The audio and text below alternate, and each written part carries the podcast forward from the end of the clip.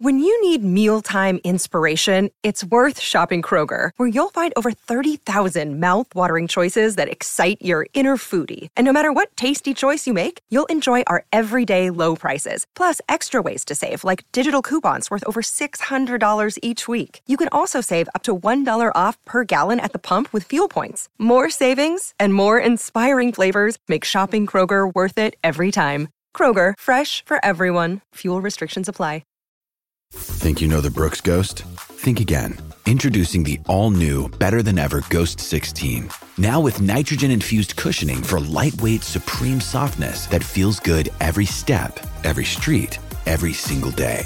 So go ahead, take your daily joyride in the all new nitrogen infused Ghost 16.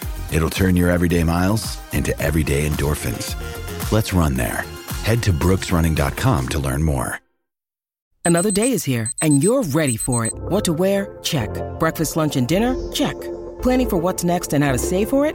That's where Bank of America can help. For your financial to dos, Bank of America has experts ready to help get you closer to your goals. Get started at one of our local financial centers or 24-7 in our mobile banking app. Find a location near you at bankofamerica.com slash talk to us. What would you like the power to do?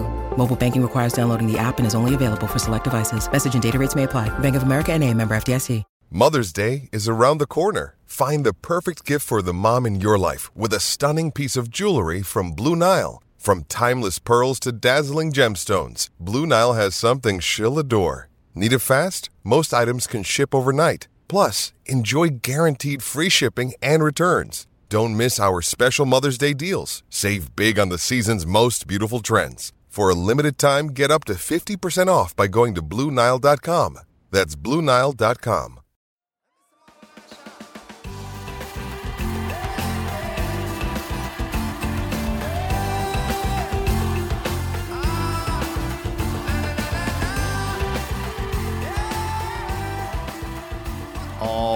right, welcome to Out of the Blue from Maize and Brew, part of the SB Nation Podcast Network, a podcast that will tear through your soul like a pack of drag queens at a wig sale. I am Jared Stormer of MaizeandBrew.com. With me, as always, is Andy Bailey, my hetero life mate. Andy, you prehistoric charlatan with the stamina of Steve Prefontaine and the fourth best tattoo sleeve in America. Sir, what an introduction. And I get to say this face to face to you. We're here in person, live. I mean, for the second time in as many months. Feels good. Let's good see you. Let's go, sir. What a great 2022 2023 for us. We've uh, gotten to do a couple of these, gotten to hang out a bunch. I am privileged, sir, to be in your kitchen. Got a couple beers in front of me. Tuesday night, 10:30 on my way to Tampa. Figured I'd swing on through, record a podcast, talk about some Michigan with you, and uh, my enthusiasm is high enthusiasm is very high, especially for sports, you know, like women's basketball, football, hockey, maybe not so much men's. basketball, not you. yeah, it's like, well, we'll get to that later, but there's still a lot of good news to touch on on the football field, on the hockey ice, and even the NFL level this week. We got some news and let's get into it. Let's do some quick hits here. First one on the football field Kirk Campbell has been promoted to quarterbacks coach. He was in an off field analyst role at Michigan last year. Prior to coming to Michigan, was serving as offensive coordinator at Old Dominion. Um, he was at Penn State for a while, bounced around a little bit. Don't know a ton about this guy. Initially, I thought this was the guy from Step by Step that does all the Jesus movies. Uh, it is not. This is our new quarterbacks coach, and I, I do like the idea of promoting from within. I think we've got some good talent on the staff. So, how do you feel about this one? Damn, I was gonna say I loved him in Growing Pains, but oh yeah, Growing Pains, not Step by Step. My my bad. But different guy. Uh, I'm with you though. I like the continuity of staying in house. I believe the move was very popular with JJ McCarthy. Uh, apparently, it's rumored to make a good first impression with Jaden Davis as well. So, as far as the present and the future is concerned, I do like the move man, this is all about the relationships with those two guys. Uh, it, it's about the relationships and it's about the development of JJ McCarthy. He has one more year at Michigan. That is an NFL quarterback. If Will Le- Levis is a first round quarterback, that's a first round quarterback. So this is about getting him to take that next step building a good relationship with him and then the future. You mentioned Jaden Davis there. That is a huge get. That is a must get for Michigan right now. So getting somebody in there to get that recruitment going and having somebody that I assume probably already has some ties. You mentioned that he was already in on Jaden Davis. Do you know if he was recruiting him before the promotion? I'm not sure how the analyst role in that capacity works with that, like what you're allowed to do and what you're not allowed to do. Um, I know the coaching is normally you're not allowed to really be too hands on. So I don't know how that applies to recruitment as well. So maybe he just now got on the trail. Maybe he was able to communicate somehow, maybe not in person or out on the road. But as long as Jaden Davis still likes him, that's all I really care about because Matt Weiss is a thing of the past. Yeah, Matt Weiss, we don't even talk about him. I wonder if this was the analyst that was discussed in the NCAA investigation. Uh, we know there was an analyst that was doing some type of illegal coaching. Uh, maybe this is our guy. I don't know. It's one of them, but it wasn't this guy because he just got here recently. He was at uh, I think he was still at ODU and all that. Apparently, it was a it was COVID a, year. Yeah, yeah, as a former analyst that did it. I think he was reporting. Maybe he's a little salty, but we don't talk about him. All my family hates that guy. Yeah, that guy sucks. Let's just throw it on Josh Gattis. Nobody likes that guy. Yeah, what's Josh Gattis going to do now? Where like where do you think he goes next year? Does he remain in the Power Five in some capacity? I was thinking of Pep Boys. I, I could honestly see the like going backwards and going back to Alabama in some capacity as like an analyst yes. or a quarterback. Yeah. Like he needs to take a step back. His reputation. I mean, if we're hearing about this just through the channels that we have access to, yeah. it must be pretty bad because I've heard this from multiple like confirmed sources, credible sources that nobody likes the dude. Just rubs people the wrong way and really not the offensive guru we thought he was. It's not great to be known nationally as a scumbag. yeah, just like. Uh, Josh Gattis, offensive coordinator and known scumbag. Like how do you walk into an interview now and the whole situation, his departure at Miami, where he was apparently gone from the team the last month already, and then was just slowly like for it was weird. It's he weird. looks awful in this, but I mean. I always look when a coach is hired how the previous fan base reacts. Are they celebrating or are they a little bit distraught? Right. And we were like, I'm kind of fine with this because we knew Sherrone was really running the show and it's his promotion that like, pushed everything up. We were more devastated about losing Macdonald. But I mean, now we're mentorheads, so that was just fine with us. But like Gattis was never that big of a loss to us. No, and that's a great point. Like, how does the fan base react? I really like that because we were all like, all right, well, don't let the door hit you on the way out. Like, you were good, but we were going to do this without you. And the speed and space thing was really just a lot of it, it was a lot of fanfare. It's a political slogan. Yeah, it is a political perfectly That's put. what it is. It was a political slogan. Yep, exactly.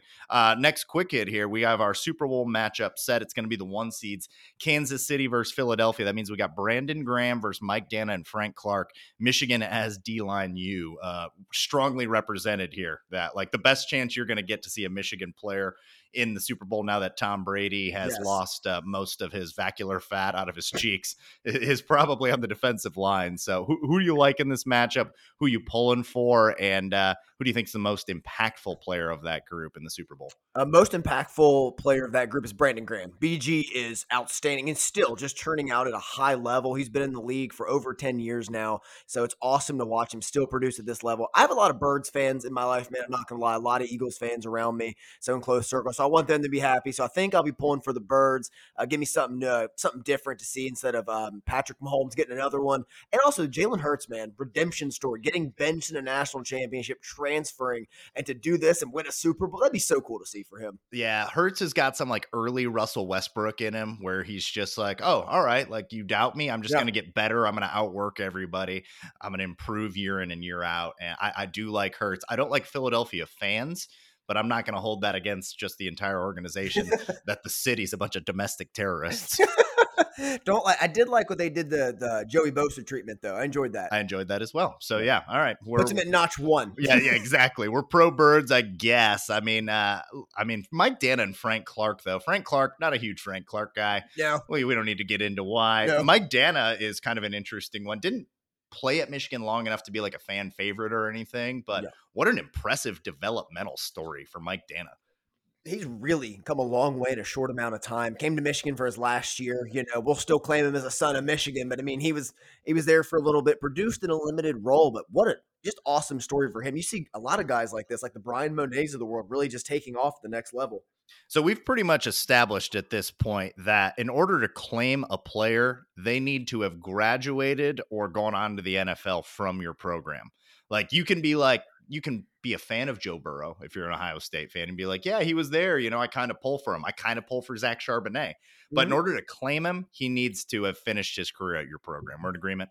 there's a lot there and also like some programs can claim multiple people. Like Jalen Hurts, I have no problem with Alabama and Oklahoma both claiming him. That's actually fair because of what he did at Alabama. I mean, yeah. that's a resume. Yeah, that's an. I mean, one of the best resumes in college football history, and just like quietly did it. And now he's quietly in the Super Bowl. Yeah, and like only got pushed out because there was a guy better than him ready to take over at that position. So, but yeah, I'll be pulling for them. But after this year, enough of that. Like it's time for the Lions to start competing. Like yes. this is the last year I want to be like having to find something to root for in the Super Bowl. Lions are good enough. Like starting this time next year, I want to be, at least be in the conversation. There's this is I mean, we were optimistic last year for the Lions, and this year you have to feel even better just because you feel more confident in the quarterback. It's like Jared Goff doesn't feel like a placeholder. It's like he can actually play and like really help transition for the next several years. Like the way he developed this year under Ben Johnson, having Ben Johnson back as OC, uh, the draft positioning they have, they nail this draft, man. The way they develop players so fast in their system, it I mean could compete to they should compete to win the NFC North next year. Yeah, I mean that's how good it could be if you have another year. Now drafting as well as they did last year is rare to hit on mm. that many. I mean those are like generational draft classes when you do that. But if they do another one that's even half that good, you could expect him to be around next year. Um, I want to move on, but is Aidan Hutchinson good enough to be your defensive anchor? Like, is he good? Is he a star? Did he, what we saw this year, is that kind of what to expect year in and year out? Because that was the concern with him going into the draft is like, yeah, he's going to be really good, but he doesn't have that Micah Parsons, Kayvon Thibodeaux next step that he can take. Do you think he's going to take another step? So Chris Long had a great point about Aidan Hutchinson, where he said he may never be the premier Von Miller type pass rusher, but Aidan Hutchinson is going to do everything on the football field right. And in a certain system on different teams, that could be even more valuable than just being good at one skill set. Aidan Hutchinson is a complete football player and is good at everything. You saw the interceptions, you saw the uh, the sack numbers, the TFLs, what he did when he finally got some support. So I don't know if I want to put Aidan Hutchinson in a box yet, but I do like Chris Long's take where he's more of a complete football player, not just a pass rusher. I like that a lot. Yeah. And if Chris Long says it, I'm probably going to listen. So yeah. we'll take that as gospel. Uh, sir, you want to cook on Michigan hockey? I have not been able to watch, uh, not been able to do my due diligence. So this one's on you, brother. Carry the water. Oh man, what a weekend it was! So Michigan had a big series with Penn State, their third straight top ten opponent. Uh, number six Nittany Lions coming to town, and the first game, Michigan just beat the holy hell out of them. It was fantastic. Fantilli was cooking, the boys were rolling, and then coming into night two, which is rare with Michigan coming off a win in these two game series. Penn State went up 2 nothing before you could blink your eyes. In the first 40 seconds, it was already 2 nothing. In the third period, Michigan had a goal taken off the board by a dubious penalty. Not only did their goal come off the board, they were assessed a five minute major on top of it, where Penn State scored, went up 3 0, and then the Luke Hughes game got underway. Hughes scored three straight goals to get Michigan back into things. Dylan Duke added a fourth, and then Luke Hughes with his fourth goal, the Eagle won it for Michigan 5 4. So now the Wolverines, even if they lost the remaining few series and lost in the first round of the Big Ten tournament, should firmly be in the NCAA tournament. Um, they're not going to lose out. I can promise you that. Go to Wisconsin next week. Um, the team's peaking at the right time. Uh, in the first game, I didn't even touch on Erik Portillo, set his own saves record. It was the third most saves by a Michigan player since 1998. Uh, I believe it was 51 off the top of my head. So, yeah, man, Michigan hockey really starting to get their stride going at the best time of the year few people at home want to know how good this guy is at his job. He just rambled that off top of his head. No doc necessary. No just, notes, baby. No notes. Just comes in ready to compete. Um, can you put this into football terms for me? What Luke Hughes did the other night is that on par with the Hassan Haskins five touchdown game? Is it just below that? I don't think it's above that because I've seen four goals before. It, it's rare. Uh, I don't watch as much college hockey as you, but like, can you try and like compare these two? It's up there. It's um, it's his performance because it was a two-way performance is kind of like what a mobile quarterback can do. So you think about like a Johnny Manziel game where he's going to have like four passing touchdowns and three rushing touchdowns. It's something like that because Hughes was bringing the physicality on defense, really commanding the blue line. Offensively, he was just doing it on his own at times. Like a lot of these shots were just single shots on him, just putting nukes past the goaltender.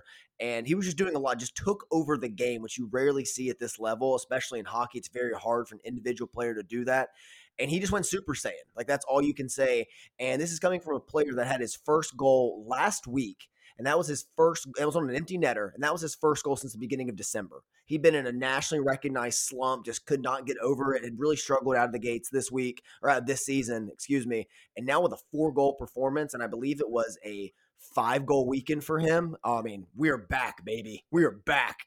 That's insane. To use a Harbaugism, sometimes it's like a jar of olives. You just got to shake that first one loose, baby. Um, speaking of Harbaugh, apparently he turned down the Broncos again. I don't want to spend too much time on this because it's a non story. But it is pretty telling that the Broncos, like, rather than trade for Sean Payton, a Super Bowl winning coach, were like, now Harbaugh is our number one.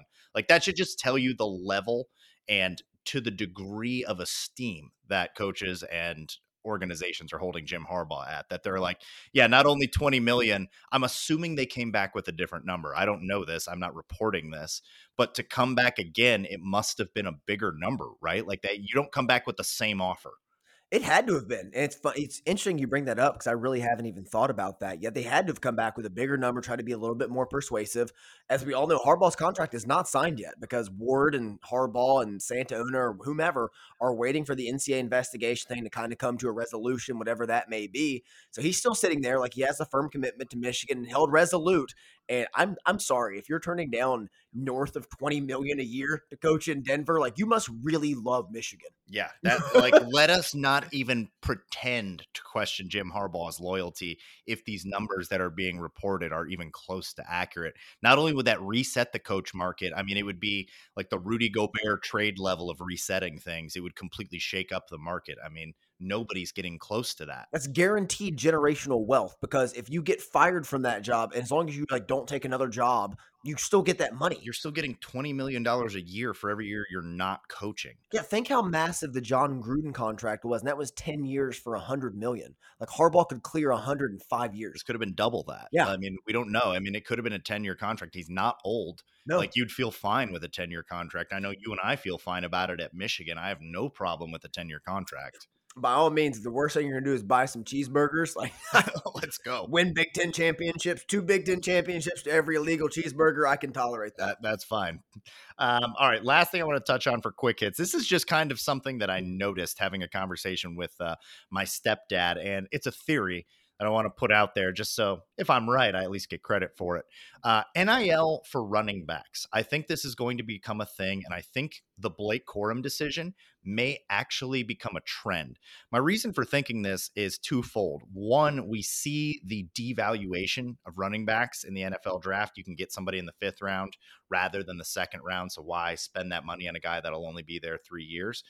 They lifespan of a, a, NFL mm-hmm. running back, how long that they're lasting compared to how long they were lasting before. The fact that you know we all know about CTE, how much wear and tear do you want to put on your body? You couple that with the NIL opportunities that some of these running backs are going to have coming back for like a senior year, like Blake Corum is. You may not be a very big running back when you come to the NFL. Like there's only maybe one running back in the draft that people know, and that's Bijan Robinson. The rest you know, you might know about Blake Corum, you might know about Zach Charbonnet, some of these other guys, but the average fan probably doesn't. So that means there's just a lot of guys that are kind of in this zone where it's like, all right, do I sign a fifth round draft pick signing bonus, which fourth round to fifth round, you're kind of in the 800,000 down to the 650,000 dollar range as far as what you can expect. So that would be like a four year, $3.64 million contract. We know Blake Corum netted over a million dollars last year. So I'm wondering if this becomes a trend. Whereas a running back, you're like, why go in the fifth round, maybe the sixth round, get this, you know, who knows what kind of signing bonus when I come back, be the main guy on campus, clear a million dollars, you know?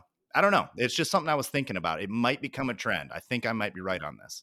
No, that's a very interesting point. You bring up a lot of good ones, actually. Uh, can you name any of the running backs in the NFL draft uh, process right now off the top of your head?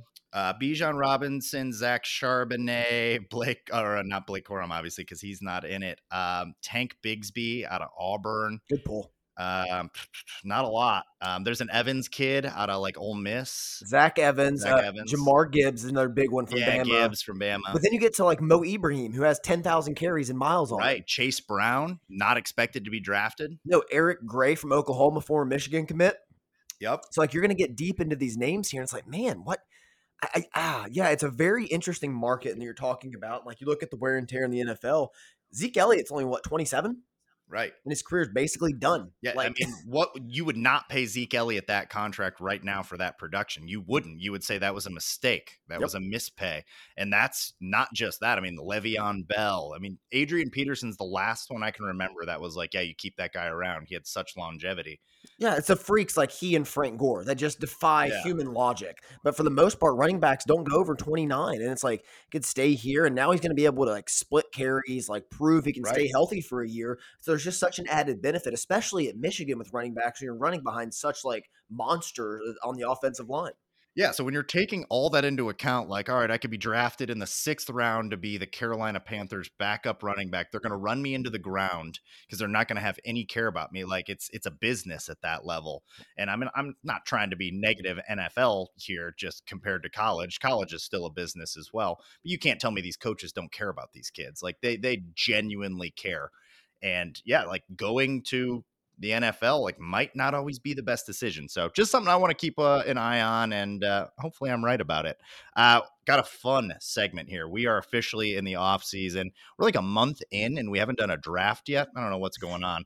Been been a little busy. Got into peyote and, and huffing gas for a while. Did watch backdraft. I did watch Backdraft, so that took some some time off my schedule. But we're gonna do a draft. This is a fun one. This is one we had been thinking about. We're doing the all aesthetic team draft. So aesthetic can mean a number of things. That could be most enjoyable to watch, like you like their style of play. They played their position really smooth, fluidly. It was enjoyable to watch. Could be the most technically sound, if you're into that. Could be the swagger they brought. Could be a name jersey combo. Whatever you're feeling. So we're gonna draft it up. We're gonna do offense, defense, and uh, One position each. one position each. Yeah, yeah. Um, you could, could can you double up on the offensive line just because of how much they're taking out there? Well, we can discuss it. We can discuss. I mean, not really a lot of aesthetics on the offensive line. Uh, do you want first pick, sir? I would love first pick, actually. I'm going to give you first pick because I want to see where you go. Thank you. And I mean, you, you already brought up offensive line play, and I'm going to go offensive line. Ooh, I am, we're, and we're doing this from post like 2000, right? So like modern 21st yeah, century. post 2000. Okay, so going from 2000, uh, give me first pick. Give me number 77, Jake Long. I mean, what's not to love? It's a 77 in Michigan, so it's a historic number. You have like the best offensive lineman since 2000 at Michigan, number one overall pick, excellent left tackle. I mean, there's not enough good things I could say about Jake Long. That is a really, really good pick. And uh, I know you know draft strategy. We've done so many of these. Like, there's not anybody else really at the tackle position that you look at and you're like, yeah, that guy was fun to watch. Now, there is another one I could go with here, but I'm not going to do it because I think that there's a pretty big gap with this next player. He pocketing David Molk over there. I got Crippen saved for later. Um, all right, this one may be controversial, and I- I, I don't think there was much of a, a danger of you taking him because I think I see it differently. But that's what's fun about this one is there's a lot of opinions in this one. There's not really a right or wrong. But I'm going to take Denard Robinson. Uh, I need a quarterback. There's really only two I think that have been aesthetically pleasing, and this one's a pretty big gap from the next one. Now I'm high on who I think number two could be. Not that I, ju- I just forecasted that about as much as you can forecast something, uh, but this guy's way ahead. I mean, just all time marks for offense on the cover of NCAA 2014. Good number combination, the shoelace aspect, the the the hair flowing, the chaotic nature. His first play, just a broken play from scrimmage that was just electricity. Uh, don't like him throwing the ball as much, which which is like the one thing I thought about taking him number one overall here. But uh, it's like a face of a program though. Like this is a I think a good pick. Denard Robinson serves such an interesting purpose looking back because he really like singularly represented the lone bright spot in like 15 years of darkness. Like it was like that one season and he had moments outside of that, but really the 2011 season meant so much because without that, I mean, will we be doing this podcast today? Will we have given up already in like 2014? You're you're probably right because he would have been an empty calories guy. Exactly. would have been a lot of stats with no wins, but you can't blame that on him because the Rich Rod era was a disaster. Rich Rod mm-hmm. brought him in, and he was clearly an electric player that needed to be on the field. Oh yeah, but I'm saying without him, without him, what he gave us in 2011, like he wouldn't even be here. I'm saying it was his importance. Oh, about okay. why we yeah, had yeah. it. Oh, Yeah. yeah, yeah. You're kind of backing him up. Oh yeah, I'm, yeah, I'm giving. I'm not knocking him. No, like I mean, I've been. You know, I'm more of a Denard detractor, like with on the field stuff sometimes. But like his importance and what he means to Michigan far outsees what he did on the football field. And it should be noted that for a large period of time, he was the only thing we had. It, that was it. That was it. No other sport, Yeah. nothing. It was him, and then like that's why Trey Burke was so like revered in 13, not just Right. because of the national championship, where we were at exactly program. where the yeah. program was.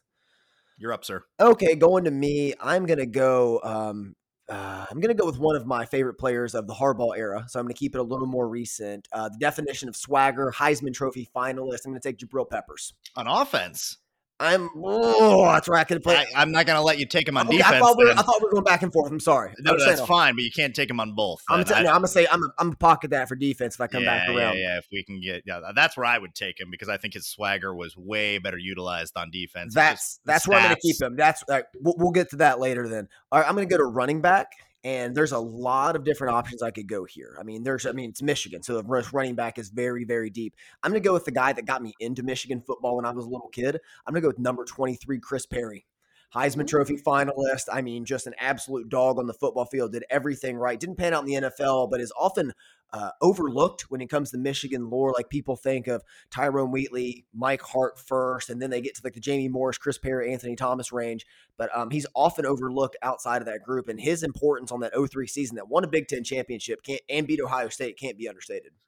That's a really good one. I thought you were going to go a different way there. Chris Perry is one of my earliest memories of like a player that I Mhm. remember, and like I, I remember a little bit of A Train, but Perry was like, oh my gosh, like this is the type of player that we have at the running back position. Kind of set the bar there, and uh, He had 50 carries in a game.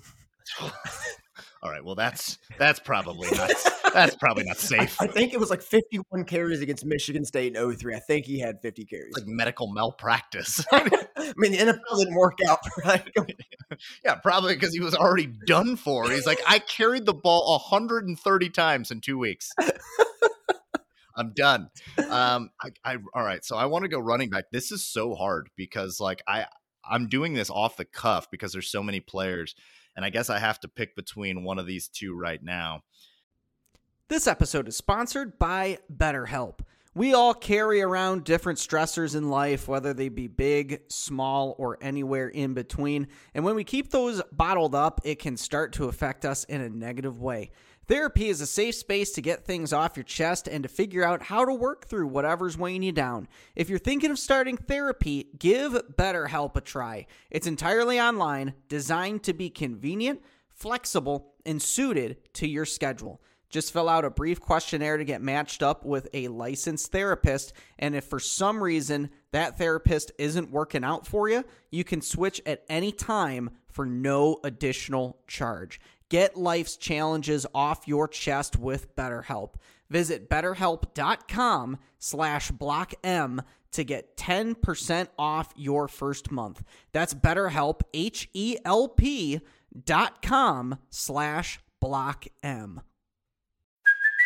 Hey, it's Kaley Cuoco for Priceline. Ready to go to your happy place for a happy price? Well, why didn't you say so? Just download the Priceline app right now and save up to 60% on hotels. So, whether it's Cousin Kevin's Kazoo concert in Kansas City, go Kevin, or Becky's Bachelorette Bash in Bermuda, you never have to miss a trip ever again. So, download the Priceline app today. Your savings are waiting.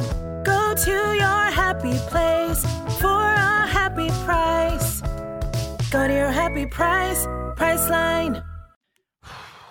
Man, man, man, man, man, man. I'm gonna go. I'm gonna do it. Oh, I'm gonna go recency bias, even though I'm such an anti-recency bias guy.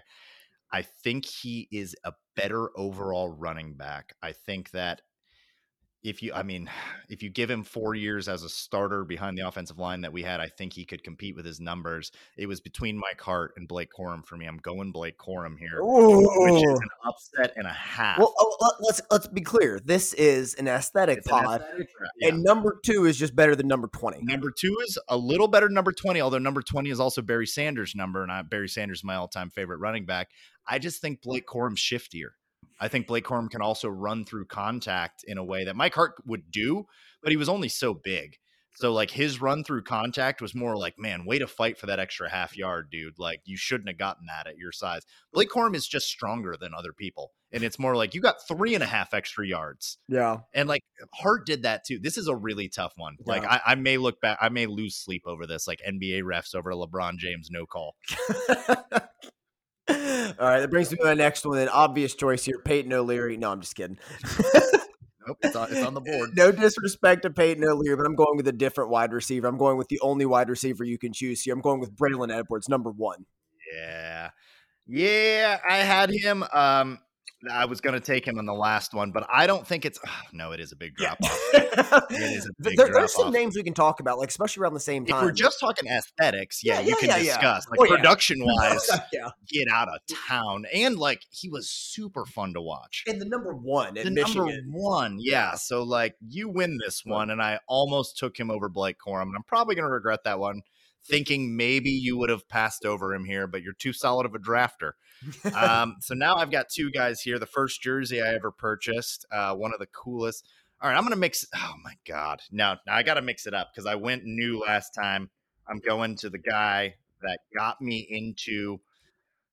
He didn't get me into Michigan football, but man, he like made me really want to watch the outside play a lot more, and that's Mario Manningham. This is is a great pick. I feel like if, if you're to go wide receiver, this has to be the next one. And like I love Nico Collins, but that would just be doing recency bias because like do like there hasn't been anybody in that like 10 year stretch like Nico. I did but like- you go back. I did like DPJ with the number nine. Nice. It was clean. The number was nine was very clean. Yeah, it was very clean. But Braylon and Mario feels right here. It's good because I mean we have to keep remembering like, it's not just best player. Like this is all Fun aesthetics. to watch kind of thing. yeah. Exactly. So a lot of things are factored in here. I mean, you could. I mean, some people would make a case for Andrew Anthony. I'd call him stupid, but they can make a.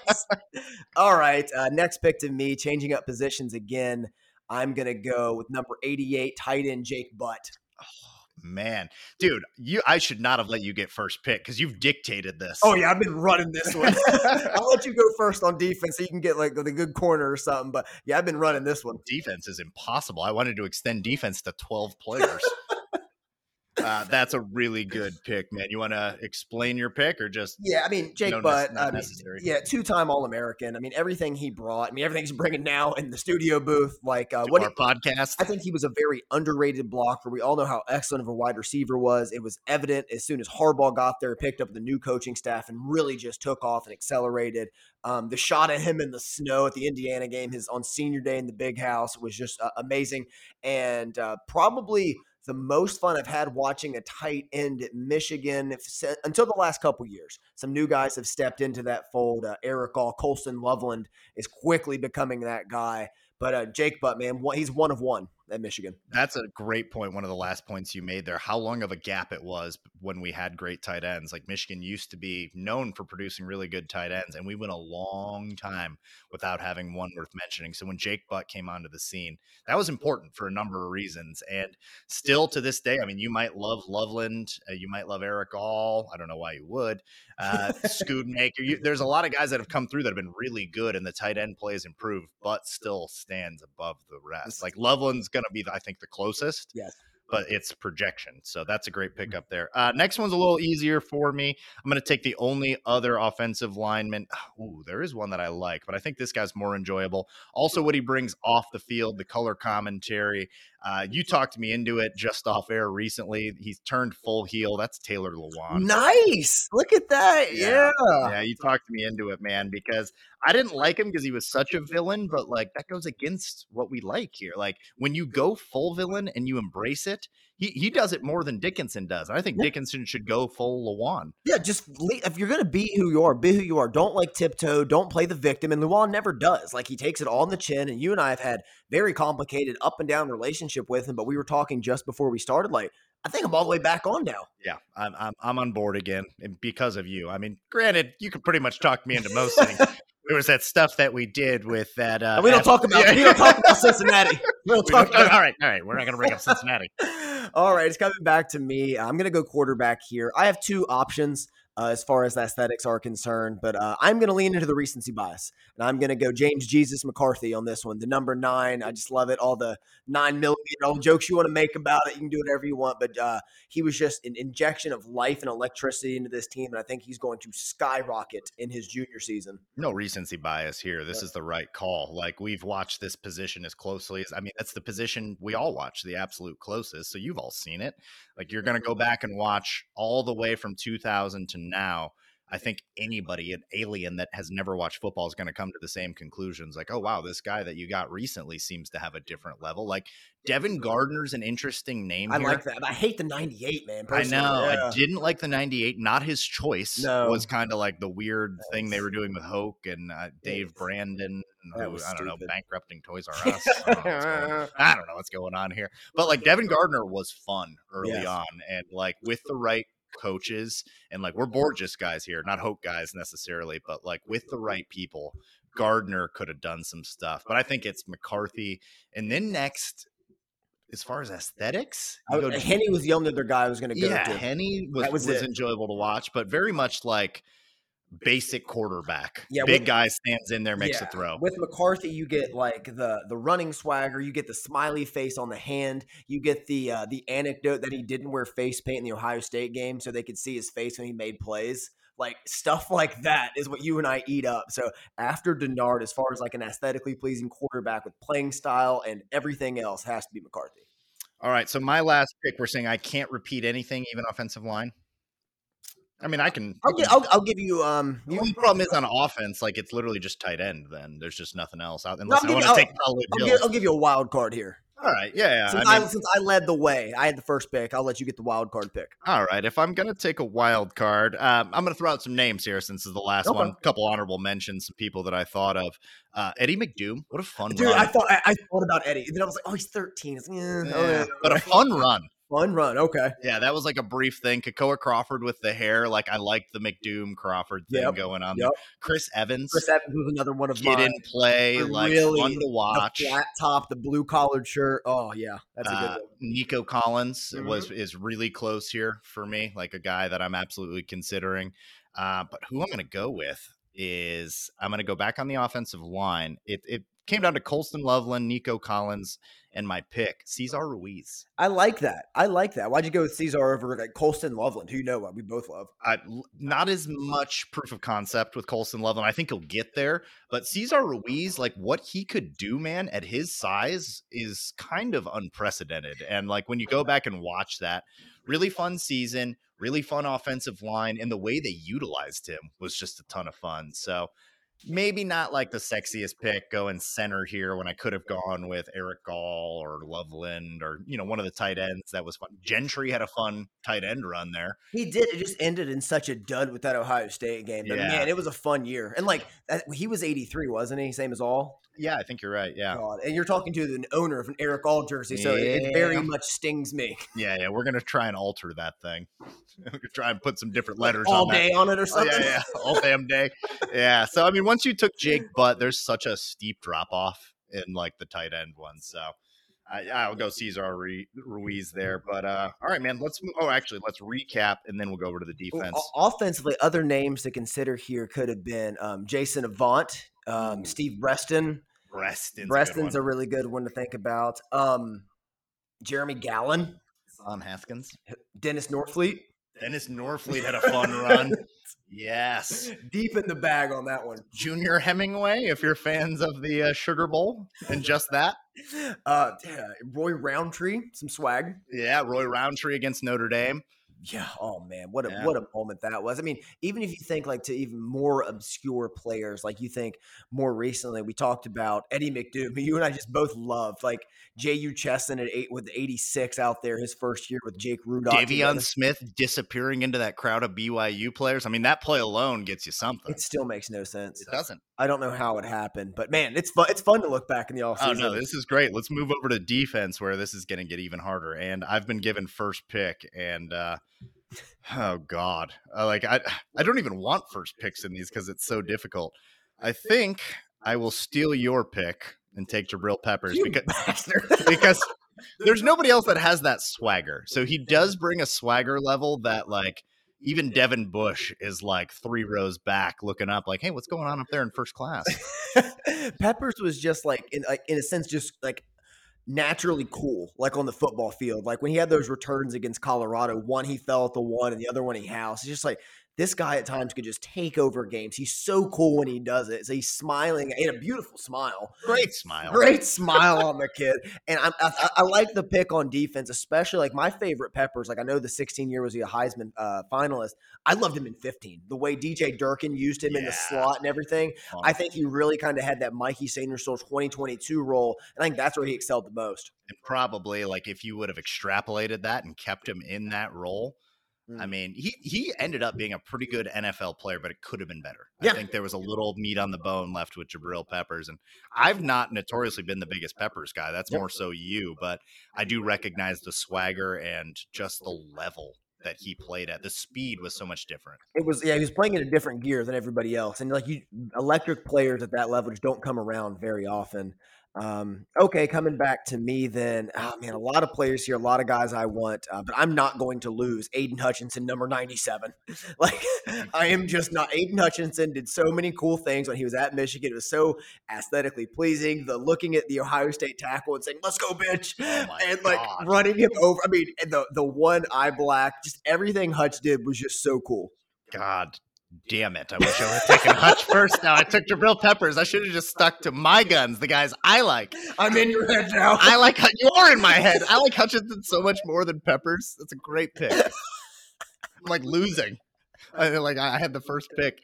Oh man, and Hutchinson like has the stats back it up. They both were represented in New York. exactly. Like, and if you're telling me like pick one next year, like you could bring one back to help this team, who you bringing back? Hutch. Hutch just, I mean, I mean, you know how much I love Jabril, but Hutch is such a leader, does everything else. One on one, he can dominate games like that. Just, it's got to be Hutch. And it wouldn't matter who we had returning at defensive end. I would still take Hutch. That that's the thing. Like like no matter who is there, I'm going because of take the leadership aspect because of the culture setting aspect like how much do we owe to like him resetting the culture how much of what we're experiencing now is his impact that 2021 season like we'll never know i'm sure hassan haskins and a bunch of other guys played a role but Yeah. like that was the culture setter He he personified the change. yeah he should have been the number one pick but you're in my head all right i'm taking devin bush try and come back here uh, Devin Bush. Look, I mean, falling off a little bit in the NFL. We're not talking about his NFL. We're talking about at Michigan. Uh, his 2016, man, Incredible. Or incredible. 2017. Uh, 2017 was and 17 and 18. 17 and 18. Yeah, yeah. Yeah. Excuse me. Yeah, I always, you know, you'll have These years run together. Yeah, yeah, they, they run together, and uh, I, I've drank some whiskey and run my head up against a few walls in, in my time. But yeah, yeah, the 2017-18 run, 18 is the season that I was thinking of with the uh, the Brian Lewerke sack and the hyena laugh. Yeah. Oh. just insane. Like he and Jabril Peppers moved close. Peppers is a different speed, but Bush at his size for that speed was we haven't seen it again since then. No, and man, I, when you and I saw him in the spring game in 2017, you, we had the same word. We're like, that's a missile. Like that is how Yeah. he's playing. He's playing at a different speed. He should time up blitzes really well, really get this uh, jump on the snap. And no, man, he was awesome. You and I were just talking offline about uh, best linebackers of the Harbaugh era. We didn't think he would be usurped, but we have Junior Colson trending in that direction. I think Colson will take it. I think so too. I think he's on his way there. So that's a good pick. I feel like you're back to yourself now a little bit. That you needed a win. I, well, I mean, I, I can't believe you've spun it that Jabril Peppers was a loss when that was the guy you were going to take no matter what until I messed it up. Whatever. It's all part of my psychology. Gamesmanship, seamanship. Seamanship. okay, um, coming back to me then. I'm going to go very, very recent here. I'm going to go with Will Johnson. Jared is very upset right now. Will Johnson, number two out there, because of, I mean, the Marvin Harrison game, what you've seen him do, how he developed as a freshman. Like, I wanted to reach back a little bit further, and I have some other guys coming up. But uh, Will Johnson, man, just brings so much to this team and just brings so much aesthetically, and he's very, very cool out there. This must be what it feels like when an Oscar nominee finds out he hasn't won. This is this is brutal for me. Like that was th- those were the two picks that I had one and two, and I just wanted to steal yours just to, to mess with you. And now I'm getting the lesser of all my picks. I'll take Jordan Lewis, which I can't believe I'm saying it like that because Jordan Lewis for the longest time has been my favorite player of the Harbaugh era. Will Johnson has usurped him there because he does all the things that Jordan Lewis does as a freshman. And he's all right, I'm not going to go that far. I'm not going to say he's better as a freshman than Lewis was as a senior because Johnson was it was really like the last four games yeah. that Johnson was at that level. But I buy it. I think that that's the level he's going to play at, which is freaking insane. Uh, that was the guy that I had listed number two. I literally had my board Hutchinson, Will Johnson, one and two. I don't really care for you. Thank you for harboring me tonight and giving me a bed to sleep in. but I but I'm gonna release scorpions into your home before I leave. it was the least I could do for you. Jordan Lewis, man, the 26, the uh the Jordan interception. Look at his name being that well. Evan, Johnson doesn't have a play like that. He does not have a play like that. But did Jordan Lewis play much as a freshman? A little bit, yeah. He did play. Did he start freshman. corner? Was he number one corner? He was not. Okay. He was not starting as the number one corner. You know how much I love Jordan Lewis. I'm just giving you shit. No, it's deserved. All right, moving on down my board, I'm going to go uh, a little a little more obscure here. Uh, he wasn't ne- never really a starter at Michigan, but um, I love the number. I love the role he played. Going with uh, Josh Uche, number six. I love the single digit pass rushers, as you know, and I love how mean he played. Like he, he'd play with a ferocity where you felt like he was always pissed off, and he was always very angry when he hit people. It felt like he always had the worst intentions coming after like opposing quarterbacks. And I just loved how he always played that way, and I thought it was just awesome to watch.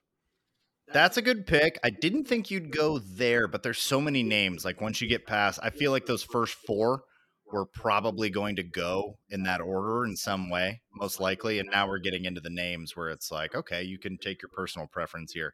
Uh, I really liked Uche, and this is buoyed by what he's doing now. Yes. Like, this is insane what he's doing now. Like, he could be one of the best pass rushers in the league next year. That's a fun pick. Um, I like that. I'm going to go a little bit back with my pick, and I'm going to go into my favorite player when I first started watching. Um, that's LaMarr Woodley. Oh, that's a good one. That's a really good one. Yeah, that is the guy. I remember when I first started uh, watching this. This was like Facebook days. There was no other social media. One of my first Facebook posts was "Guns don't kill people. LaMarr Woodley kills people." That was like my second Facebook post ever. Like I, I fell in love with the way that he played. He wrecked games. He always seemed like the most physical guy. wasn't like he was like six two. Yeah, like wasn't a six five guy, but played like a six five guy. Would toss you around and dominated, dominated his senior year. So I'll take LaMarr Woodley here. I like that. That's a really fun pick. And LaMarr Woodley, I feel like often gets overlooked at times when it comes back to Michigan lore. Certainly not by us. We love the guy. Uh, I'm also going to go back a little bit deeper here. I'm going to go a little pre LaMarr Woodley. I'm going to go Leon Hall. That was great. Pick. That's the, I think the best Michigan corner of this. Him, Marlon Jackson, Jordan Lewis, yeah. all those guys are in the conversation. In the so Marlon Jackson was a guy I struggled with here as well, but I really loved Leon Hall, man. Like right when I was getting into Michigan football, watching him and how just like smothering he was as a corner. And I don't think there's anything more aesthetically pleasing than just like a dominant corner, just eliminating a player. I mean, you know how I feel about a dominant corner. Like that's my favorite thing to watch in the entire game. Leon Hall almost got the the nod over LaMarr Woodley, but at the time I wasn't into cornerback play. I was just like, you know you're a kid you're just watching the the game just kind of naturally and watching it unfold and woodley was the guy that seemed to cause the most domination you don't see the nuances of leon hall not getting balls completed you don't see the nuances of him shutting down an ex receiver yeah. on a third down where he's not getting the ball thrown at him but he was, and he had a great NFL career for Cincinnati. Loved Leon Hall. Great name too. Great, yeah, yeah, very really smooth. good cornerback name. Uh, all right, well, I need a linebacker here, and I've got a lot of really good options. I could go all the way back to David Harris. Junior Colson is a guy that you and I were just talking about offline. That like is in line for some crazy records. Like could be in line for all-time Michigan greatness with a 100 tackle season, which I think he will. I mean, what reason do we have to think he won't be? No, I mean, he was the leading tackler this year. Um, I, he has to be the favorite to do it again. Another guy I like at this for you at linebacker for talking aesthetics, it's Prescott Burgess. Oh man, like that the number 6. Come on, man. I already had my two that I was going to narrow it down to. So the two that this is between are Prescott Burgess and Jake Ryan to that uh, unconventional. They're similar in that they're unconventional, like not the body. Well, Ryan was the body type. Prescott Burgess was kind of ahead of his time for like the position that he was playing. Very versatile, a lot of fun. I just don't remember him as much, so I'm going to go with my recency bias. Since it's my last pick, I'm going to go with Jake Ryan. His freshman season was one of just enjoyable season. Now, aesthetic is uh, take it with a grain of salt here because he kind of played like a kid who had lost his mom at J.C. Penney. Like, "Oh, what am I doing? What am I doing? And I'm here, and now I'm here. And, but he was just there. He had a knack for the ball. It was so fun. It was chaotic. The hair on fire linebacker cannot be overstated how much fun it is to watch because they're just everywhere. It's like it's 150% across the field. Even when they're out of position, it's fun to watch, fun to yell at. Yeah, exactly. And uh, not the best linebacker that I could have taken. Like that would be David Harris. That would be Colson. That would be, and I mean, I already took Devin Bush here. Kind of just a wild card pick, but uh, I just wanted him on my team. I like that. No, I like that. And I know how much you stand for Jake Ryan. Uh, this one, it came down to two for me. And the only reason I'm not going with Mikey Sainristil, number zero, Frozone, is because I picked up Will Johnson. I'm trying to diversify the portfolio a little bit, dig deep into my bag. I'm going with a player who's playing in the Super Bowl. I'm going with Brandon Graham. Let's go. Number 55, a short guy, just terrorizing people on the edges. Like Brandon Graham was at the one of the first mission games I attended, just watching him take over games at his like frame and now develop. And like I say short guy, he's 6'2. Like he's not Right. a little fella, but at defensive end, like he's undersized, but it, you'd never tell on the football field. That's a really, really good one. The only reason I kept Graham off is because he was on some really bad teams. He was in that transition period where, like Woodley, he was there with the Woodley team. Yeah, he was on the 08 09 team, which He was, was, and then he was on the 08 and 09 team, but he dominated on a bad team. So I That's mean, the only thing you could watch on those teams at times. Exactly. He was the only watchable part of that. a couple other names I thought about Jordan Kovacs. I wouldn't say family friend, but friend of my stepdad. He knows them well. I've communicated with him once.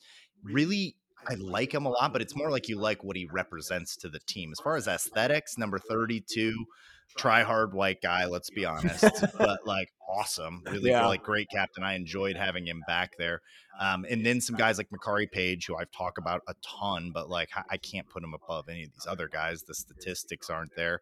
Um, Mo Hurst is a name I thought about. I thought about Mo Hurst as being the most enjoyable defensive tackle. Hard to be enjoyable to watch as a defensive tackle, and he was. Yeah, I mean, you could put Mason Graham in that situation if you want to Mason keep it really I, had a recent. lot of, I had a lot of fun watching Mason Graham last year. As we mentioned, Junior Colson here should be Chase mentioned. Winovich. David Chase Harris. Winovich Chase didn't Winovich didn't even get mentioned. That's that's that's on us. yeah, that is. I mean, and look at his numbers too. But who are you replacing, Hutchinson or Woodley? oh yeah. I mean, I'd take Hutchinson or Woodley over Winovich. yeah. Then it's like, and then Brandon Graham. It's like Brandon Graham could be the one I could pull. right. And I mean, like, we're not just doing stats No, here no, no. either. So I mean, for stats, you know what Maurice Hurst did Yeah. at the defensive tackle position. That's the best example I'll, we have. I'll switch. I'm gonna pull out BG and I'm gonna put Chase Winovich there, just because I think that's a better uh, aesthetic pick for what he meant to the team. The blonde hair, the revenge tour, the face paint, the screaming. They I agree with that his heart change. out and Yeah. ate it.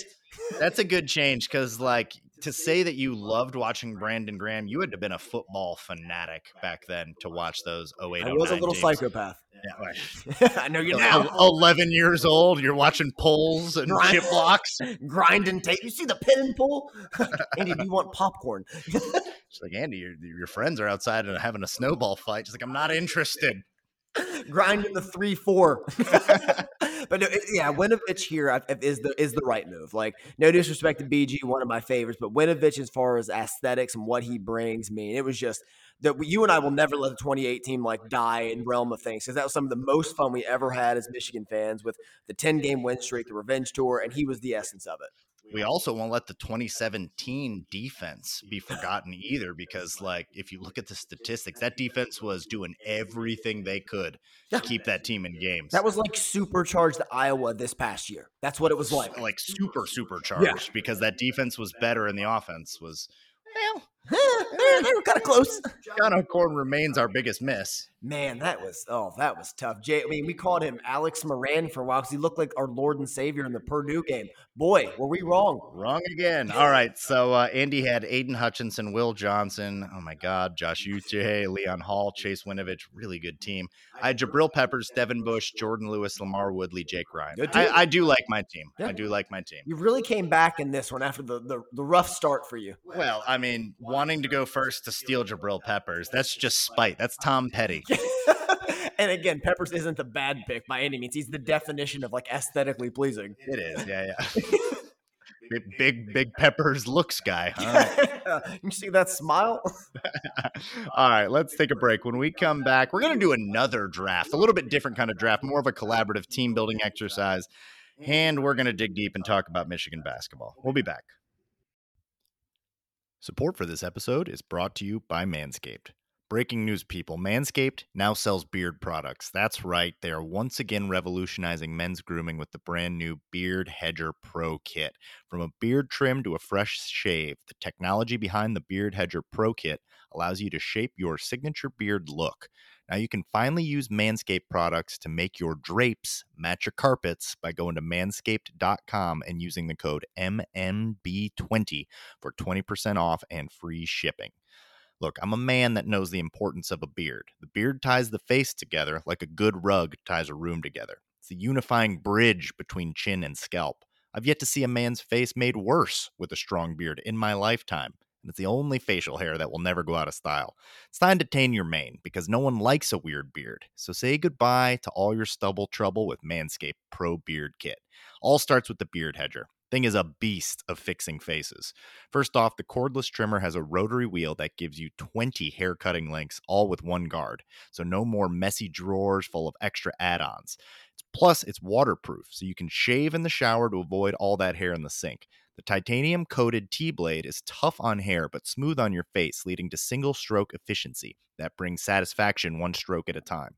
The Pro Kit doesn't end there, though. They've created four dermatologist tested formulations for your post trim care.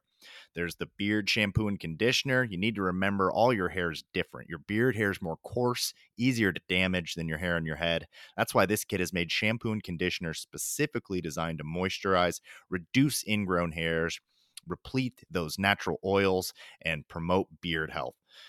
Next, the kit has Manscaped's beard oil, an essential piece for your main facial accessory. No one wants a beard who's brittle and dry. The oil relieves dryness both on the beard and the skin beneath while adding a little shimmer and shine, making you look extra fine. Cap off the kit with the Beard Balm Pomade Shape Style Moisturize Tame Your Sculpted Look. Pro Beard Kit also comes with three free gifts a beard brush, comb, and scissors to ensure your beard is ready to impress. So get 20% off and free shipping with the code MNB20 at manscaped.com. That's 20% off with free shipping at manscaped.com using the code MNB20. Manscaped Beard Hedger, one stroke, one guard, 20 lengths.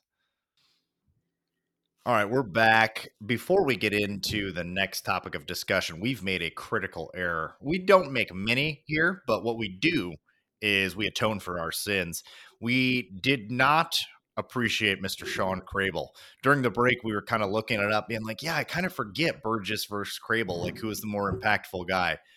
Good God, it's Shawn Crable with a bullet. The man had seven and a half sacks his senior year, you know, very good number, right, right around what Mike Morris had. But he also chipped in 28 and a half tackles for loss in the 07 season. To put that into perspective, we did an entire podcast about Chase Winovich getting to 19 and a half in 2017.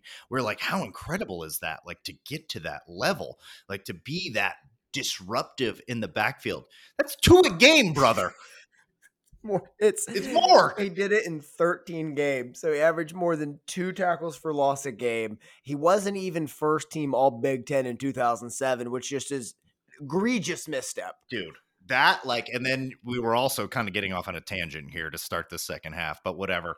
Will Anderson, 17 and a half sacks, didn't get invited to 17 and a half sacks and 30 TFLs. 30 TFLs didn't get invited to the Heisman Center. That's egregious. And Shawn Crable not being first team All Big Ten. Granted, he's behind James Laurinaitis, but I am sorry. What do you need more than 28 and a, that is an insane statistic. Still leads Michigan. It's it's an unbelievable. I don't know if it'll be touched. No, We don't know if 19 will be touched. no, that is so difficult to get to. So I'm going to replace since uh, we let you replace somebody on yours. I'm going to replace Jake Ryan with Shawn Crable. Now I just don't remember it as well. That's why it wasn't. You know, I was young. I was you know 17, 16 years old. But Fun Good trivia God. game. What's the most TFLs Devin Bush ever had in a season? I'm guessing it's lower than I would expect because you're bringing this up. 11.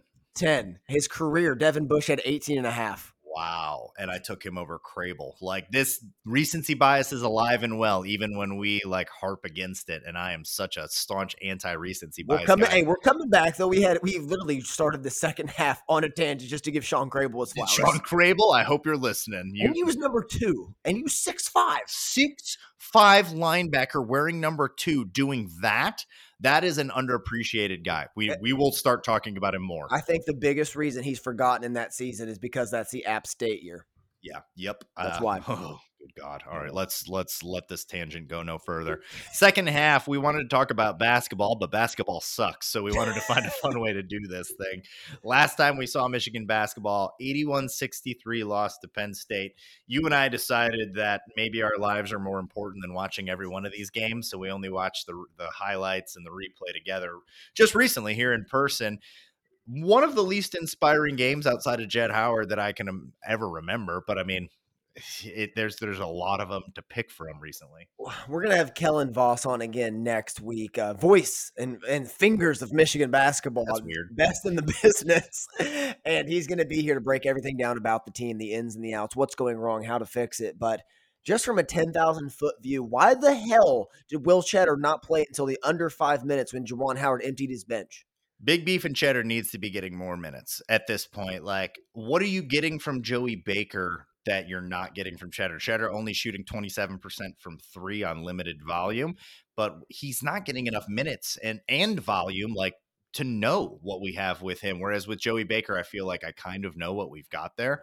I would like to see more and what this team could use outside of maybe uh, you know some wing defense, a point guard, some movement shooting, a little pick and roll pop, uh, possibly a new coach, some infusion of talent. Other than that, We're close. we're close. Really, all we could use is a glue guy.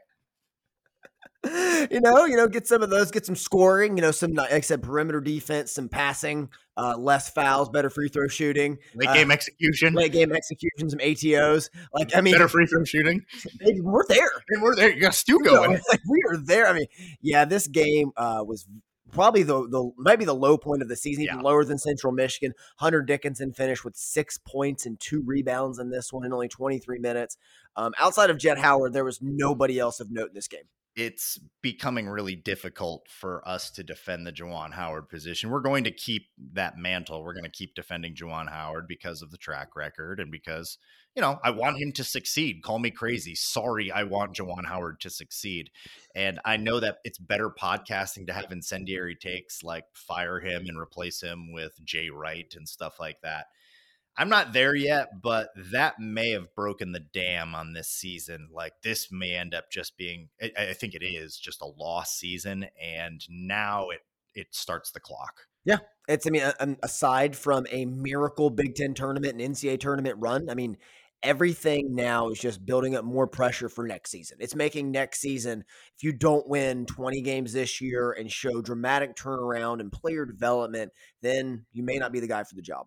And you and I expect a new athletic director in at some point. That's Yes. another component to think about here is if there's a new athletic director and he's evaluating all the programs and he's like, wow, hockey, all right, Michigan, uh, basketball, uh, okay, well, you know, football seems really good. What's going on here with the basketball? Like they're going to evaluate, they want to bring in their new guys. It's just like you get a new GM for a team. You know, they want to bring in their own coach. That may be the case, especially if he goes sub 20 wins, which is the number you put out, which I like. Sub 20 wins or elite eight type appearance. You know, that's what it's kind of got to be next year. And some of that is like the expectation now at Michigan, which we've talked ourselves into or have become possibly a blue blood program. Yeah, like the these drop offs, like, and if you want to be recognized as a blue blood, when you have seasons like this, they're going to be even under a bigger microscope, especially from what he inherited. It wasn't taking over a bad program; it was a program at the height of its powers. And being at Michigan, you're going to be heavily scrutinized when you even struggle a little bit. Like last year's team, I believe, had was like 19 and 15, I think, off top of my head, and a massive underwhelming team and then they had the good run the tournament to build up the goodwill but maybe those two wins in the tournament really just covered up a lot of sins That's that's a very possible situation. You might be onto something there. And I'm willing to be all right with that because I value tournament success. So, like, all right, if we have warts during the season, but we turn it on when it matters most, I mean, wouldn't that be kind of like, um, you know, some of the LeBron James Cavaliers teams where it's like, you know, they're going to finish fifth in the East. That doesn't matter. Just get there because they know, like, and you could buy into that, but we don't have that type of pedigree. We haven't That's- proven that. So, like, I do value those tournament runs, but he doesn't have the proof of concept to say that this is going to be a year in, year out thing. Exactly. He does. I mean, the Sweet 16 is not an NBA championship. It's not. Like that's the biggest thing. And now Juwan Howard is on pace to have his third sub 20 win season in four years, which would tie John Beilein's record for sub 20 win seasons, and which is the same amount of seasons John Beilein has at 30 wins or more. So you're going to be compared to the guy before you, especially when he set you up for success. And I mean, just remember, John Beilein gave them a 30 and 7 team, and that next year they were 19 and 12, and it was kind of forgotten because it's his first year. The pandemic hit, and then there's a lot more things to worry about. But again, not a good showing. No, not at all. And next week, like you mentioned, we're going to bring Kellen back on. We haven't even told him yet. So, Kellen, if you're listening, you're coming back on next week. We need you. we need you, please. I, I, like Andy and I are pretty good with basketball, but we, we do our best, and we need uh, we need a better mind here to come in. And I also want to look at like some other instances where coaches inherited a really strong program, a strong situation, and then maybe struggled because it's not unreasonable to imagine that there's growing pains with a coaching staff turnover. I mean, Juwan Howard brought in more athletic guys initially, and like maybe that's just trying to get higher recruits. Maybe that wasn't necessarily like an impetus on athleticism. Maybe it was an impetus on just better players, you know, higher higher ranked players. Whereas Beilein was, you know, getting guys that were fairly highly ranked, but the way he developed them, the way he kept them in the system, the way that he utilized them. So I want to break that down a little bit more, see if we can get to the bottom of this because we we touched on it a couple weeks ago, but like it's getting to a boiling point now with Juwan Howard where it's like, all right, we need to figure out if this is our guy. Well, think about it like this. This is year four. This would be like the 2018 season for Jim Harbaugh. Like if he were still struggling then and had like one good year, it's like, all right, well, what are, what are we doing now? We were judging pretty hard in 2018. We Right. we had a lot riding on those results of 2018. and they went 10 and 1 and responded. And Juwan Howard is now floundering, which could be a sub 500 season. Well, they went 10 and 1 and response. Yeah, well. Yeah, yeah, yeah, it- It's, but still, like, I mean, we it- still had questions after 2018. but if we were floating around at six and six, it would have been a hell of a lot worse. no, no doubt about it. But that actually like is a pro Howard argument to be like, look how long it took for Jim Harbaugh to to really flip the switch. Like he got us to a point where we were at like mediocrity or like no above mediocrity, where we were above contention. You know, we were at contention level and we were ranked. But then to get to that next level, so that's another. But look at what both inherited. and that's that's Yeah. the third part of this conversation Yeah. which we'll, we'll get into next week we wanted to do something a little bit more fun this week try to bring some life into this basketball situation but also do an exercise that might help to shed some light on the development of the players here so we're going to build out our perfect 13 man roster using the john beilein teams and the juwan howard teams 13 men being the amount that you can dress in a college basketball game mm-hmm. so we're going to start here. We're going to kind of do it like pick base, but we're just going to kind of go back and forth by who our suggestions are, and then we'll talk it through. So I'm going to give it to you, sir. Who do you think would be the first person we need to put on this team? National Player of the Year, Trey Burke. Come on. There's only another. There's only other like one other person you could consider. Yeah, it's a, it's a pretty limited case here. Like you and I, like we haven't even talked about this yet because you know we're working together on this one, so it's going to be fun to see where our minds are at. But the 2013 team, what Trey Burke meant to him, the shot against Kansas, getting to the national championship, just really just cementing the beilein turnaround from when he got there in the 07 season. Just nice cherry on top, and the block was still clean. the block was the cleanest thing that I've ever seen in my life. Cl- cleaner than Mister Clean.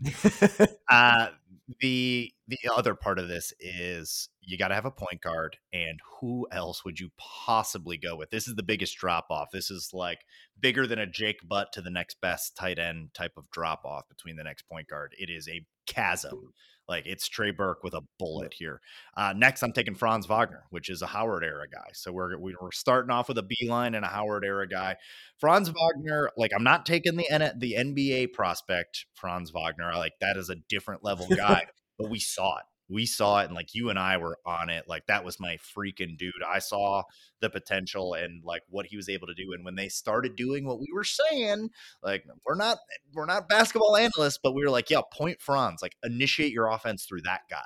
That guy can initiate your offense. So when Trey Burke's on the bench, if you can stagger that minutes, like those minutes, and we have a wing defender, we have a wing creator, we have a wing score, we have three point shooting. Like we've got everything with Franz Wagner. So I'm taking him number two here for our team. Any any disagreements there? No, that was the only other player I was thinking about here. Love Franz, love what he brings. I hate, hate that his last play at Michigan was an air Yeah. ball in the Elite Eight. I know it's it's not how I'll remember him. No, he brought so much more to this team, and let's let's keep it in the family. I'm going Mo Wagner next, the leader of a, another uh, Final Four national uh, runner-up team in 2017, Go. 2018.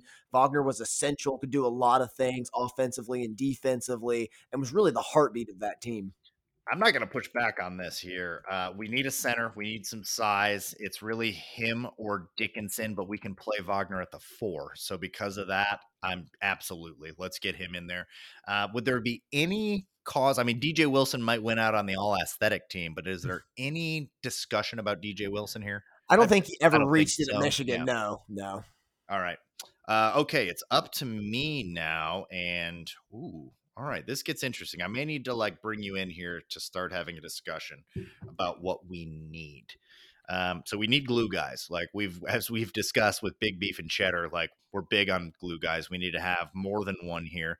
So glue guys to choose from, we have a lot. Eli Brooks, Muhammad Ali Abdur Rahkman, Good Zach pronunciation. uh, I hope that was right. Uh, Zach Irvin, eh, Isaiah Livers, who was great, but you Charles know, Matthews. Charles Matthews, Um, was Zach Zack Novak. Zack Novak. Um, do we want to shoot or do we want to go Nik Stauskas here and get some shooting onto this team, or do we like do we want to take a recency bias here and go Jett Howard over Nik Stauskas, which people might scoff at? Look at what Jett Howard is shooting from three right now, and then scoff. or uh, the second biggest shot of either era, Jordan Poole. Ooh. Ooh, I would take Jett Howard over Jordan Poole college level though, right? I think I think I think I would too. But, yeah. but that moment and that shot, man, that, that moment. carries a lot of weight. All right, so let's go glue guy. Livers. Mm, There's, uh, I think we're forgetting a glue guy. Maybe like a Jordan Morgan Ooh, good pull. to like provide some size, some defense, some leadership. But I think we can do better. We really want to make sure we're getting scoring, defense, and that glue guy aspect. Ooh, Chaundee Brown, Chaundee, I, you and I both love Chaundee Brown. Duncan Robinson, Duncan Robinson. that Caris LeVert, but he's not really a glue Nah, guy. No, no, no, no, not Caris. Duncan LeVert. Robinson, I think, is my pick. But Stauskas was better in college. I I'll like take- Duncan Robinson as a better glue guy, though. I think Stauskas is more Yeah, of like we're a star taking kind of them player. in college. Yeah. So like, and Duncan Robinson was the defense that much better. I don't remember Duncan Robinson being a wing defender.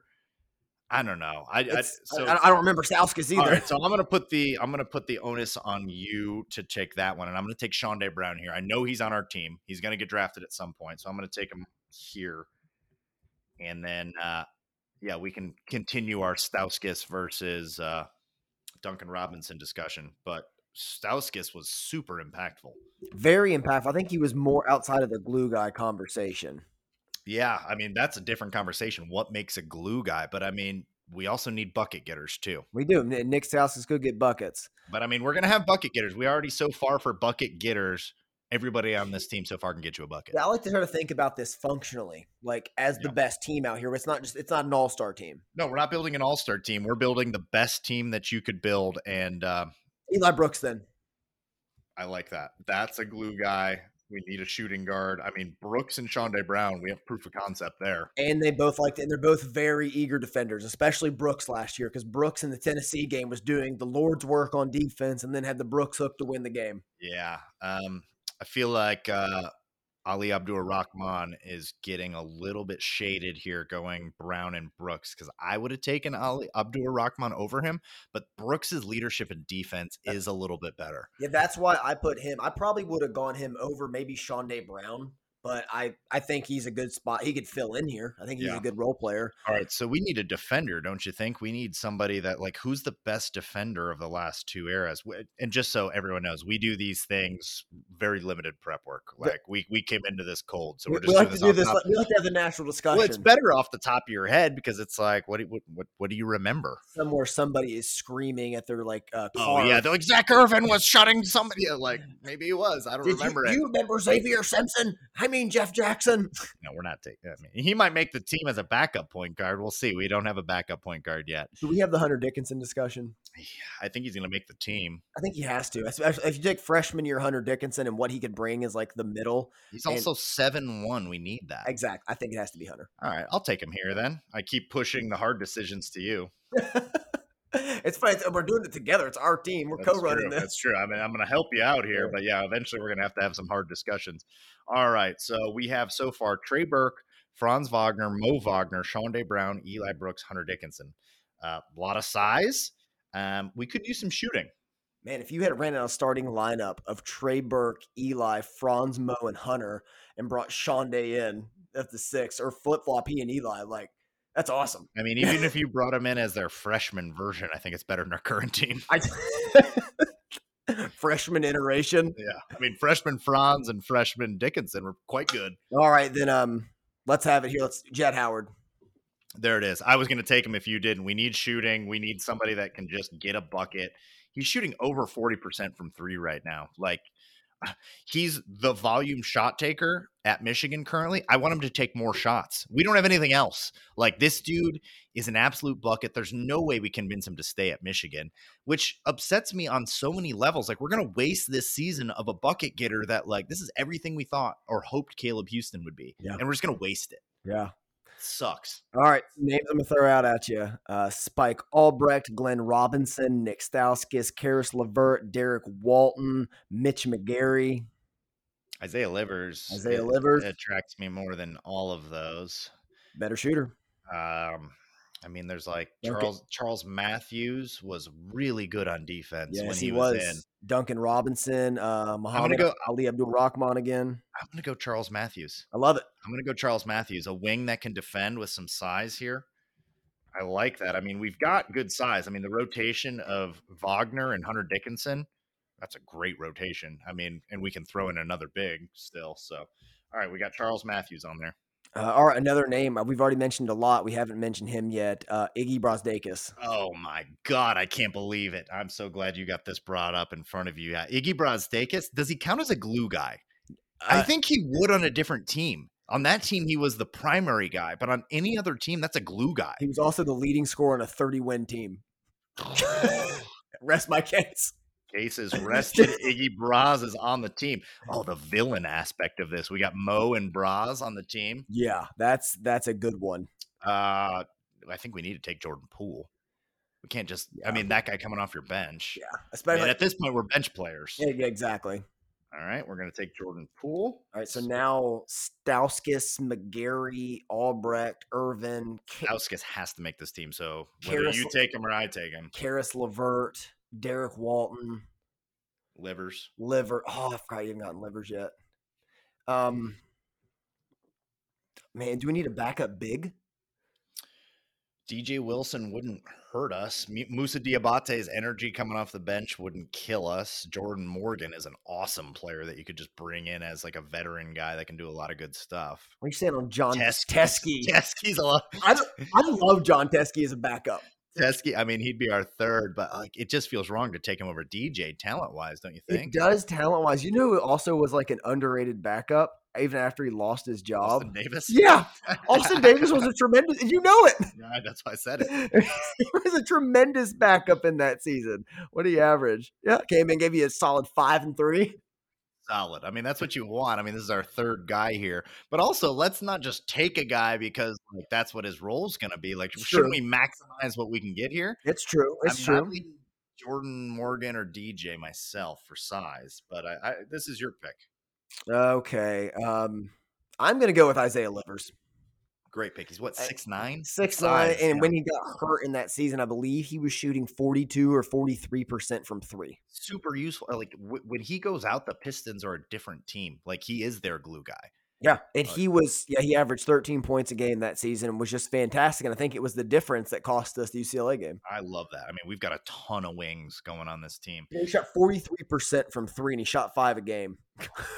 All right, so I guess I will take another big. I'm going to take Wilson because rotational big. Okay, That's good. Um, I mean, if you put Teske in there, that's a five. Simply, Austin Davis has to be the five.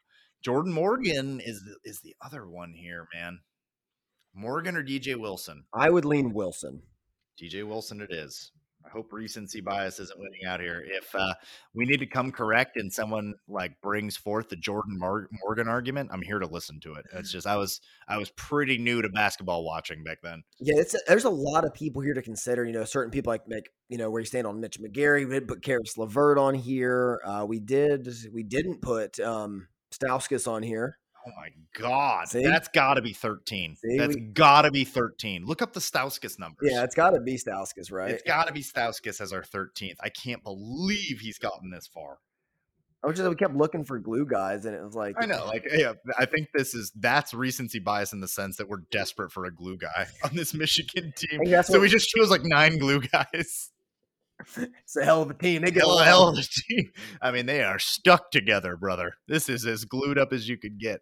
So uh, we'll review the team that we've got so his, far. Yeah, his last year at Michigan, he averaged 18 a game, shot 44% from three. What are we doing? He's Yeah, got- he's got- Stauskas is on the team. He's got to be the 13th. Yeah. He, I can't believe he's the 13th 13th. man. I'll allow All it. right, yeah, you'll allow a forty-four percent three-point shooter. We should replace. It should, he should have been in like that Jordan sh- spot. I'd there. take him over Poole. Yeah, that's yeah, let's take been. him. Let's switch those positions. Like as far as the lineup goes, you're bringing Stauskas out before you're bringing Poole out. Yeah. Yeah, and I mean, I'm not trying to be anti-Jordan Poole here, but I just remember Stauskas being better.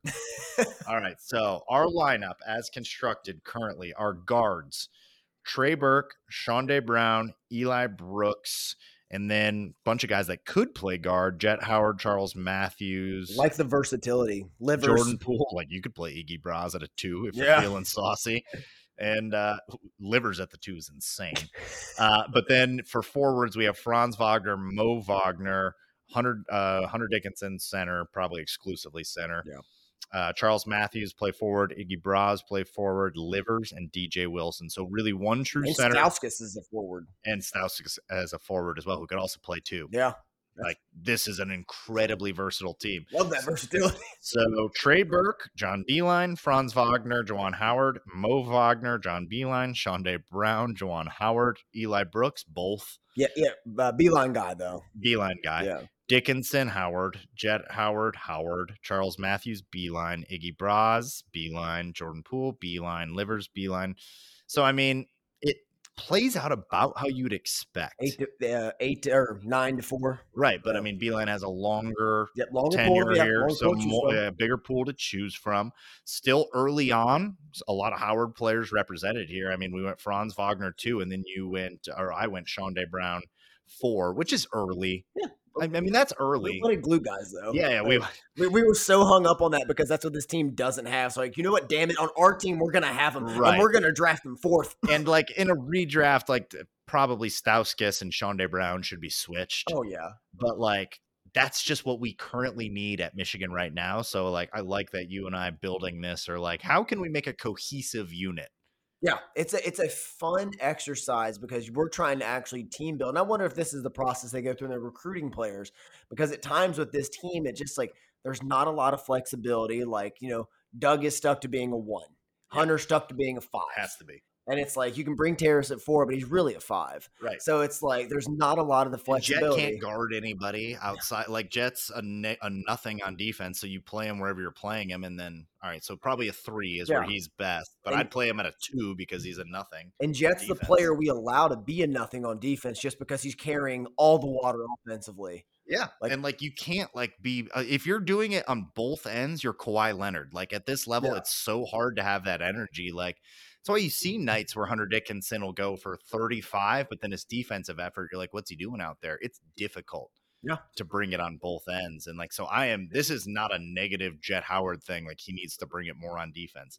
No, he's a freshman. He's being asked to be the entire Michigan team right now. I don't remember. Do you remember a freshman that's been asked to do more?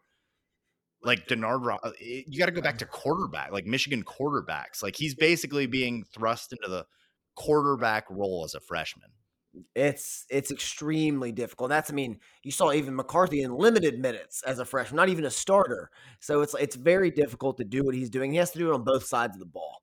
Like so that's one thing aspect in college basketball. It's a little different than football is we have to do it on both ends. So a lot of different things to learn and understand to really be effective on both sides. Now, of the players we drafted, which one of them has the biggest impact on the team right now if you could insert him? I was going to ask that to you. Um, I think it's Trey Burke. I mean, the one we took number one overall. He's a position in need. He's the best player on the list. He's a Naismith winner. So, yeah, you add Trey Burke to this team. This team probably has two losses. This is probably a really good team. Yeah, I think it's a Trey Burke or it's a Franz Wagner. Where Franz Wagner would be a lot of fun. because if you unlock Point Franz with this Point team, Franz next to Jett is insane. oh boy, Uh, another thing worth mentioning here, I don't want to get too far off of the plot, but uh, the Orlando Magic have two picks next year, and they're both falling around the range where Jett Howard's expected to be drafted. I'm just, and they need movement shooting. Like this is this is all setting up for Mo Wagner, Franz Wagner, Iggy Brazdeikis, Jon Teske, and Jett Howard, and Oh, Caleb yeah. Houston, all to be playing at one place. So we're gonna see proof of concept of this. We're gonna see exactly like what we're trying to build on the Orlando Magic. Like I, I see it. I see it happening. I love how the Magic are building their team. They're just like, you play at Michigan, You're in. sure, come on, you you run point guard, no, you're gonna do it now. Well, I mean, that says something good about like where we're at as a program, though, that like we're to the point where people are like, yeah, I trust it. You played at Michigan, cool, I trust it.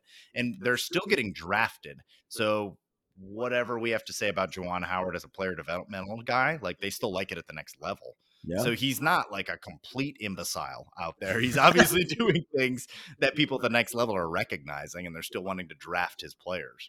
It's going to be interesting to keep watching like uh, player development when they take the jump at the next level, but really slowed down at Michigan. I think one of his best wins, honestly, is what Eli Brooks became Yeah. because he was slow. I mean, he was dra- big- assigned by Beilein, but what he became in that last season, how empowered he played, or you look at the Chaundee Brown, that last year, the leap he took. So there are some wins for him. He just hasn't had them in the last couple years. Like Houston and Diabate were both just such big misses in the program.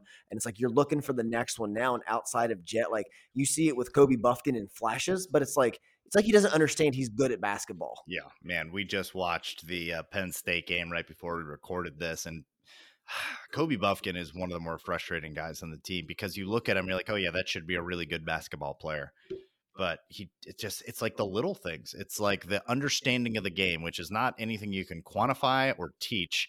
It's just feel for the game, and it's a general, just overall umbrella description, and he doesn't have it right now. No, and it's just at times just the confidence, the indecision. Like I said, the feel is the is the best read I had on it as well. And it's disappointing, man. I really hope this team can find a groove and find an identity like before the end of the year because right now they're just kind of meandering in mediocrity. You don't know who they are and what they can be or what they're going to become. So a lot of questions will be answered here in the next few weeks. All right, we're going to get out of here. But before we go, this was something that uh, we were workshopping a little bit ago. What does it take to be a glue guy? What the hell is a glue guy? Is it like can you be a bucket getter if you're a if you're a glue guy? Like you can't be the primary scoring option and still be a glue guy, right?